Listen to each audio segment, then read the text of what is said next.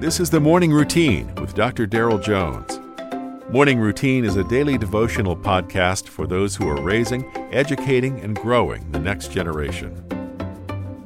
I'm Pastor Darrell. Welcome to The Morning Routine. Today is Tuesday, January the 3rd, and I'm reading from Psalm 19, verse 9.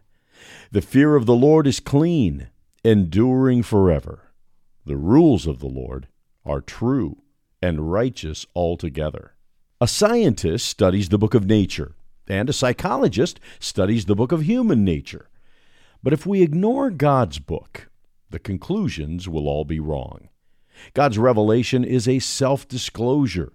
We don't find Him per se. He removes the veil to reveal Himself. But if He's revealing Himself to us, what exactly is meant by the fear of the Lord? There was a child who grew up going to church every Sunday, and when his mother spoke to him of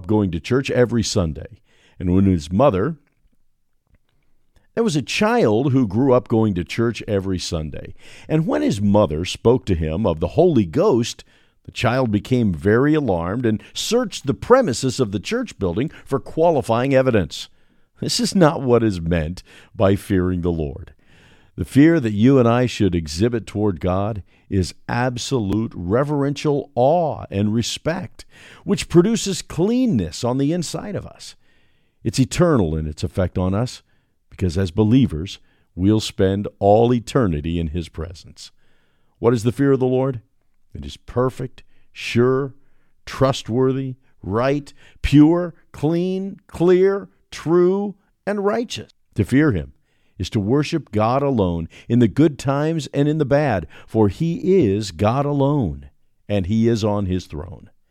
As you focus on Him this morning, in your day-to-day duties, allow yourself to remember why you sought to teach to begin with. God has entrusted you and given you much, so give much. You and I have been given great light. Therefore, let us be great image bearers for Christ today. You've been listening to The Morning Routine, brought to you by the Herzog Foundation and hosted by its president, Dr. Darrell Jones. For more information, please visit HerzogFoundation.com. To receive The Morning Routine as a daily email, sign up at MorningRoutinePodcast.com. See you in the morning.